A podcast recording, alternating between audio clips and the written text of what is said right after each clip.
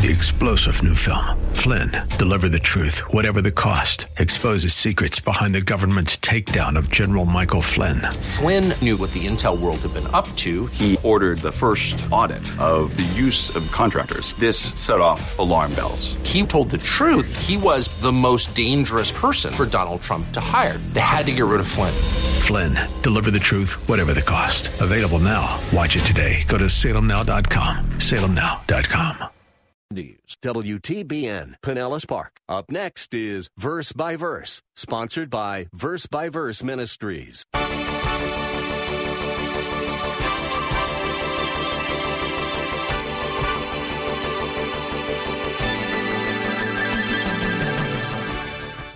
We are super conquerors because not only uh, don't adversities harm us, but they actually help us.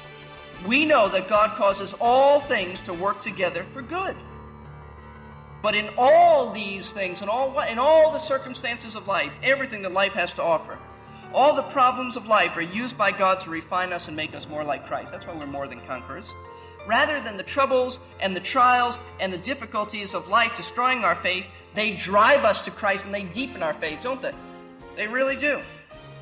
It's been estimated that Genghis Khan conquered about 4,860,000 square miles of territory. His empire reached from the edge of the Korean Peninsula to the Caspian Sea, and it continued to grow after his death. He conquered more land than anyone in history. But you and I, if we are trusting Jesus, we are more than conquerors. We don't conquer people, we conquer anything that would try to come between us and our Savior, and with His help, actually gain spiritual strength from those situations. Welcome to Verse by Verse with pastor teacher Steve Kreloff of Lakeside Community Chapel in Clearwater, Florida. Today, Pastor Steve will be wrapping up a series of lessons about God's sovereignty and our security. As Paul reached the end of chapter 8 in his letter to the Romans, I can imagine him in my mind's eye as he dictated to his scribe. He must have been pacing and gesturing in his excitement over the glorious truths in these last two verses. There's just no way to not be excited about Paul's declaration in verses 38 and 39. But before we get to that, let's back up just a little bit. In verse 36, Paul quoted Psalm 44 saying, Just as it is written, For your sake we are being put to death all day long. We were considered as sheep to be slaughtered. Wow. You mean it's not all daffodils and puppy dogs for us when we trust Christ? Well, some preachers would make that claim, but it's not what Jesus said. Here's Pastor Steve now to tell us about it. Way back in the Old Testament, it was this way, and now in the church age, it's this way. Would you turn to Hebrews? Let me support that. Hebrews chapter 11. Great chapter on faith. Men and women who, who walked with God and believed the Word of God. You say, was life a piece of cake for them? Was it a breeze? We often uh, just look at the first part of chapter 11 and forget that in spite of what they went through, they believed God. But verse 36 and 38 tell, tell us that some of them endured horrible circumstances.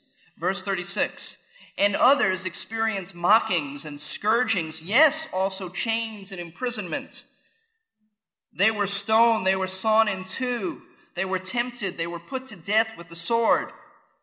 They went about in sheepskins and goatskins, being destitute, afflicted, ill treated, men of whom the world was not worthy, wandering in deserts and mountains and caves and holes in the ground. It's always been this way. Great men and women of faith experienced the worst that the world had to offer. That's not all. Jesus said in Matthew chapter 5 in the Sermon on the Mount, he said, Blessed are those who have been persecuted for the sake of righteousness, for theirs is the kingdom of heaven. Blessed are you when men revile you and persecute you and say all kinds of evil against you falsely on account of me. Rejoice and be glad, for your reward in heaven is great. For so they what? Persecuted the prophets who were before you. It's nothing new. God's choicest servants have been persecuted. So don't think that this is new. No, it's always been this way. In fact, you go back in the Old Testament and you see Daniel suffering for righteousness, and you see Joseph suffering for righteousness, and you see Jeremiah, the weeping prophet, weeping because of what's going to happen to God's people and that they rejected the message of Jeremiah, thrown in a pit, dishonored by God's very people. They were all persecuted for righteousness' sake. It is nothing new. In fact, it is the norm for us. The norm. John chapter 15 is the classic passage in the New Testament on it. And Jesus said in verse 20, Remember the word that I said to you, and he had said it before, and he was just telling them again. A slave is not greater than his master. Everyone would agree that agree with that. Slave's not greater than his master. What's the application? If they persecuted me, they will also persecute you.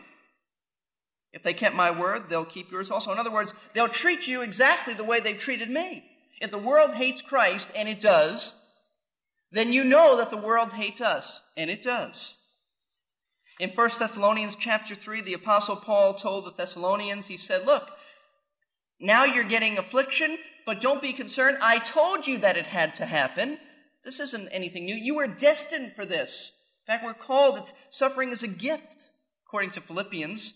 In 1 Peter chapter 4, verse 12, Peter says, Beloved, do not be surprised at the fiery ordeal among you. Don't be surprised by it. Don't let it catch you off guard. Say, oh, I didn't know this was all part of the package. It is. 2 Timothy 3:11 says all who live godly in Christ Jesus shall suffer persecution. Now that doesn't mean every day of our lives we're going to be persecuted, but it does mean that if you're standing for righteousness and confronting the world with holy standards and you're living for Christ, you are a rebuke to the system and somewhere along the line in your life it's going to bring out the world's wrath. Maybe not every day, obviously not every, not every day. But if you're living godly, somewhere, sometime, you are going to experience the world's persecution. More psychological, perhaps, than physical, but nonetheless persecution. You know why these truths may not have a great impact on us? I'll tell you why. Because we don't, as a rule, in our Western evangelical churches, we don't live the kind of godly lives that bring out the world's hatred of Christ's righteousness, and Christians. We're too busy compromising for the world to see any difference between us and them. We're too busy trying to be like them. We're too busy trying to win them to Christ by being like them so that the world has nothing to persecute us about. Why should they persecute us if we're just like them? They don't want to persecute themselves. It's only when by our godly lives and our witness that we are rebuked to their system that they come out against us. Because what we're saying to them is, we reject your system. It is a false system, and you are wrong. And the world in its pride just isn't going to tolerate that. So if they're not persecuting you, if you've never had any encounter of persecution and rebuke for your godliness, then you're not living godly lives, or at least you're living a godly life in a secret, secretive kind of way where nobody knows it. And I think there's another reason why this may not seem realistic to many of us this truth that we're being put to death all day long, we're considered a sheep to be slaughtered. Because some Bible teachers don't teach this. In fact, they teach just the opposite. They teach uh, what I call the prosperity gospel. That God's plan for you in this age is to be rich and wealthy and live in comfort. I mean, the, the, the thinking is you're a king's kid. Live like a king. Well, in this age, a king's kid lives by being slaughtered all the time. In the kingdom age, it's a different story. This is not the kingdom age. And so living like a king's kid means you live like the king who is rejected by this age and persecuted. So if you're a king's kid, you live like the king and you're treated like the king. Persecution.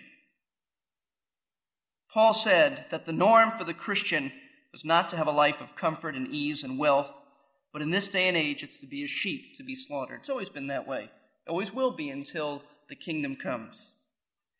Now, I want you to know God doesn't shelter us from the storms of life, does He?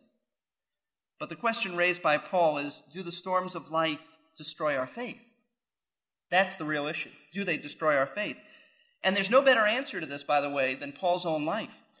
Look at 2 Corinthians chapter 11. Marvelous passage.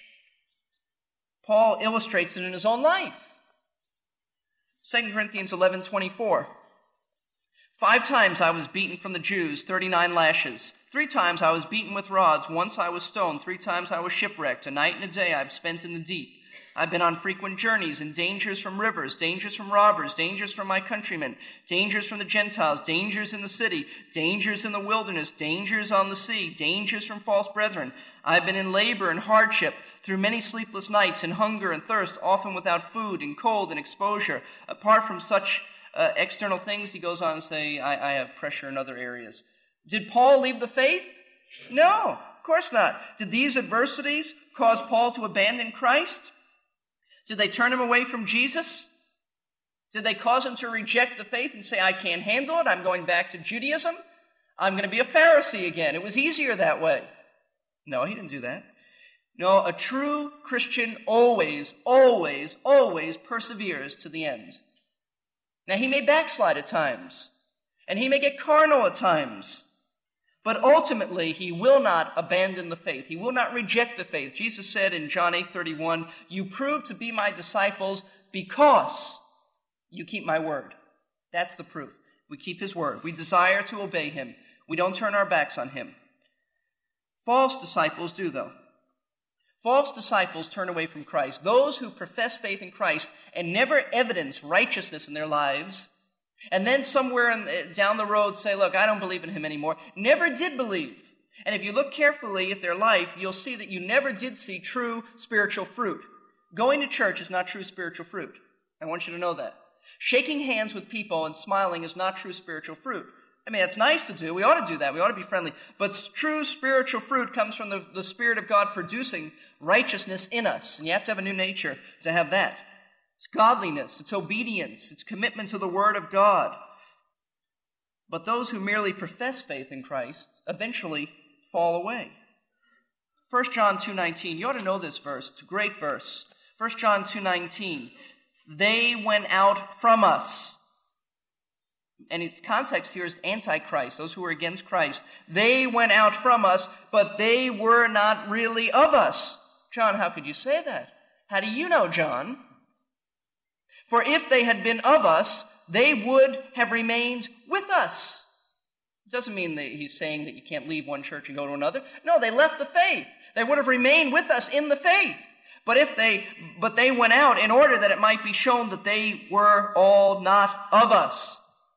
The proof that you're a believer is that you continue in the faith.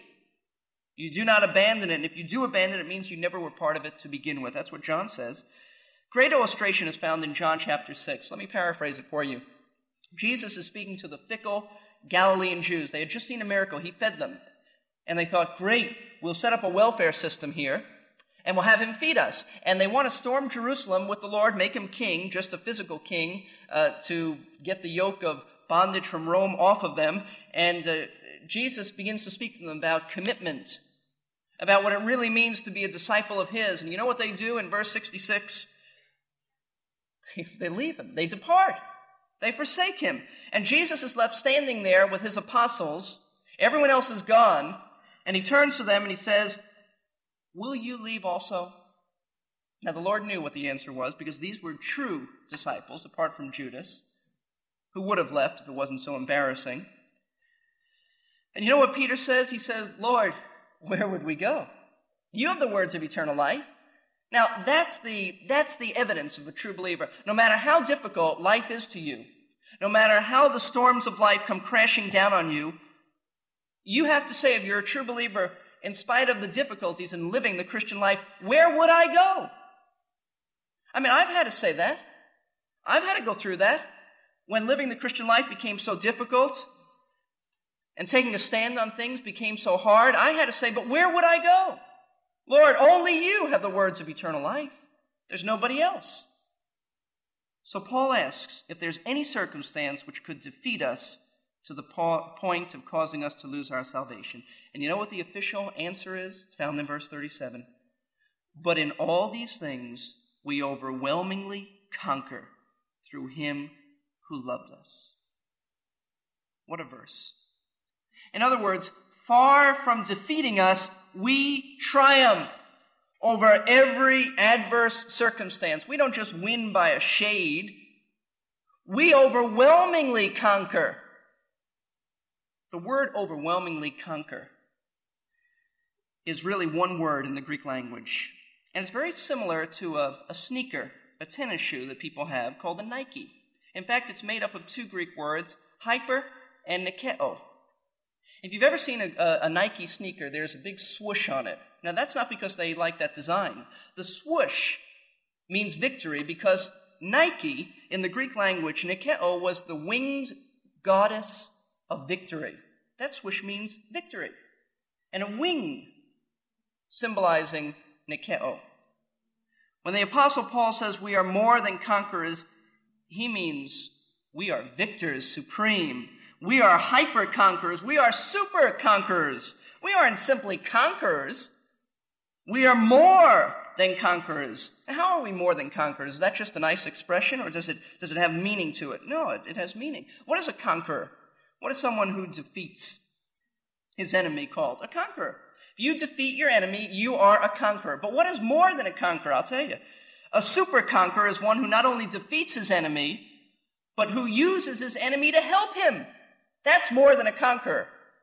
We don't just beat our enemy, we are people who are who use our enemies to help us. We are super conquerors because not only uh, don't adversities harm us, but they actually help us. And you know what I think verse 37 is saying? The same thing as verse 28. We know that God causes all things to work together for good. And I think there's a parallel there. But in all these things, in all, in all the circumstances of life, everything that life has to offer, all the problems of life are used by God to refine us and make us more like Christ. That's why we're more than conquerors. Rather than the troubles and the trials and the difficulties of life destroying our faith, they drive us to Christ and they deepen our faith, don't they? They really do. They help us define our spiritual priorities. When a Christian's in trouble, it's, it sobers him up. They remind us of true biblical values. They turn our attention to the Lord, to, to His glory. They create a longing for heaven. The deeper the problem, the greater our response to Christ, the greater our helplessness and sense of, of utter helplessness. The psalmist said, It is good for me that I've been afflicted, that I might learn thy statutes. We more than conquer because those things help us. When I first accepted the Lord as my Savior, I went through some, uh, as I look back now, some incredibly difficult times. Uh, many of my friends wanted nothing to do with me. I began to have serious uh, and troublesome doubts about the Bible, about God's existence, about spiritual reality. I wondered what I, uh, uh, what I had done. I had abandoned uh, one religion to come to Christ, and I had a very difficult time. And I began to be troubled about this. But I'll tell you what, those struggles and those difficulties only drove me to the Lord. They didn't drive me from Him, they drove me to Him, never away from Him. Now, there were momentary times of carnality and questions, but not ultimate abandonment to the faith. They just caused me to long for Him in a deeper way. They caused me to be more committed. I realized there's no place for shallow Christianity with Christ. It's either all or nothing. And so I was more than a conqueror. Well, what more can Paul say? He's already told us about the promise of security, its purpose, its process, and then the problems of security. But as Paul brings his, his message to a close, he gives us his final conclusion about divine sovereignty and eternal security. And I call this the persuasion of security. Let's look at verses 38 and 39. For I am convinced I am persuaded, I am convinced, that neither death, nor life, nor angels, nor principalities, nor things present, nor things to come, nor powers, nor height, nor depth, nor any other created thing shall be able to separate us from the love of God which is in Christ Jesus our Lord. Paul doesn't have a doubt about it when it comes to the security of his salvation. He is confident. He knows who he has believed, and he is persuaded he's able to keep that which he's committed to him. That his knowledge of the truths of Romans chapter 8 have persuaded him. As Paul ends his discussion on security, you know what he does? He searches the universe, high and low, for anything that someone might say could separate us from the love of Christ. He picks up where he left off in verse 35 with the sword. So first he looks at the realm of death and he says, Can that separate us? Can death do it? No. No, death can't. Why? Absent from the body is to be what? Present with the Lord. No, death can't separate us from the love of Christ. Paul turns to the realm of life. He says there's nothing there that can do it. Nothing. Calamities can't. We've already gone through the worst that life has to offer. Death can't. Life can't. Then he looks to the angelic world. Would good angels, could they separate us? No, good angels wouldn't even try to separate us from Christ. Then he looks to demons, that's principalities. Demons would try, but they can't do it. No, demons can't. Not even if they try, and they do. But then he begins to examine the realm of time. He looks at things present. He finds nothing in this age to separate us from Christ. He peers out into the future eternity of things to come, he says. And there's nothing in the future that is able to separate us from Christ's love. Nothing in all of eternity in the future that Paul says could separate us from Christ. Then he turns his gaze upon Satan and Satan's powers. And he says the powers of Satan can't separate us. No miracle that Satan performs, no power that he could, he could do that could separate us from, Christ, from God's love. He scans the entire universe. He looks at its height and its depth, and he can find nothing from one end of space to the other that can cut us off from God's love. Now, Paul is a wise man, and he knows that just as sure as he's gone over all these things, somewhere, someone's going to say, But Paul, you forgot. You failed to say this. And so Paul closes by saying, Nor any other created thing. I mean, that covers it. That's it. It's like Paul is saying, I know somewhere you're going to say, Paul, what about such and such? And so Paul says, and no other created thing. Nothing. Nothing in all of creation will do it. Absolutely nothing is able to break the eternal golden chain that binds the heart of God to his people. The prophet Jeremiah said to Israel, as God spoke to them, he said, Yes, I have loved you with an everlasting love. That's true of you. God loves you with an everlasting love. It will never end. No matter what you do, it will never end. Paul was absolutely certain of this. Are you? Robert Bruce lived in the 1600s. He was a disciple of John Knox and of Andrew Melville, and he died in 1631. The day he died, he came to breakfast, and his young daughter sat by his side. And as he mused in silence, suddenly he cried, Hold, daughter, he said, hold, my master calleth. He asked that the Bible should be brought, and it was brought in, but his sight failed him and he couldn't read it. So he said to his daughter, Cast me up the eighth of Romans. And he repeated much of the latter portion of this scripture till he came to the last two verses. I am persuaded that neither death, nor life, nor angels, nor principalities, nor powers, nor things present, nor things to come, nor height, nor depth, nor any other creature shall be able to separate us from the love of God which is in Christ Jesus our Lord. And he read that. He said this Set my finger on these words. God be with you, my children, he said. I have breakfast, breakfasted with you and shall sup with my Lord Jesus this night. I die believing these words. You know why he died believing these words? Because he lived believing these words. Do you believe them? Are you persuaded?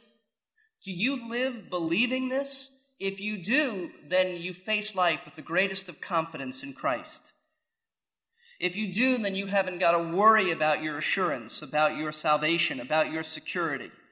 Paul said, I am persuaded. After all is said and done, the only thing he could say is, I am persuaded. God's word persuaded him, not the arguments and opinions of men. God's word. Are you persuaded? I hope you are. Heavenly Father, this is an amazing chapter we've just finished studying, and I thank you for the promises in it. And Lord, if, if there's someone listening now who doesn't have these assurances, I ask you to speak to him or her clearly and draw each of us into a close, saving relationship with you so that we can know for sure that nothing can ever separate us from your love. Amen. Thanks for tuning in today to Verse by Verse with Pastor Steve Kreloff.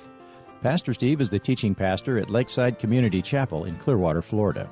For more about Lakeside, go online to lakesidechapel.com or call the office at 727 441 1714. You can get a free audio CD with this message by calling that same number, 727 441 1714. Ask for message 5445 What Shall Separate Us? Or listen again on the message archive page at versebyverseradio.org. That's versebyverseradio.org.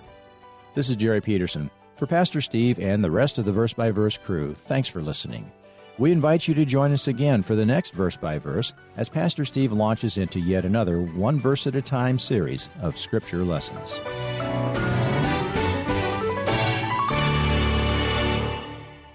You've been listening to Verse by Verse, sponsored by Verse by Verse Ministries. This program was pre recorded. To learn more, including how to donate to this ministry, visit versebyverseradio.org. That's verse. We're here to give you strength between.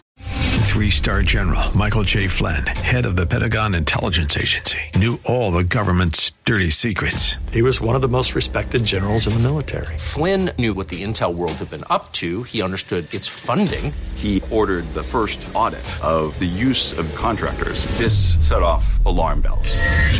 The explosive new documentary, Flynn, Deliver the Truth, Whatever the Cost, uncovers the facts behind this scandal. Flynn told the truth. He was the most dangerous person for Donald Trump to hire. I find out the worst enemy that I'm going to face in my life is right here in America. They took my assessment and they wanted me to change it. And I was like, I'm not changing it. They had to get rid of Flynn. With in depth interviews, archival footage, and never before seen personal records of the man behind the headlines. I just felt like I was drowning. Flynn, deliver the truth, whatever the cost. Available now. Watch it today. Go to salemnow.com. Salemnow.com.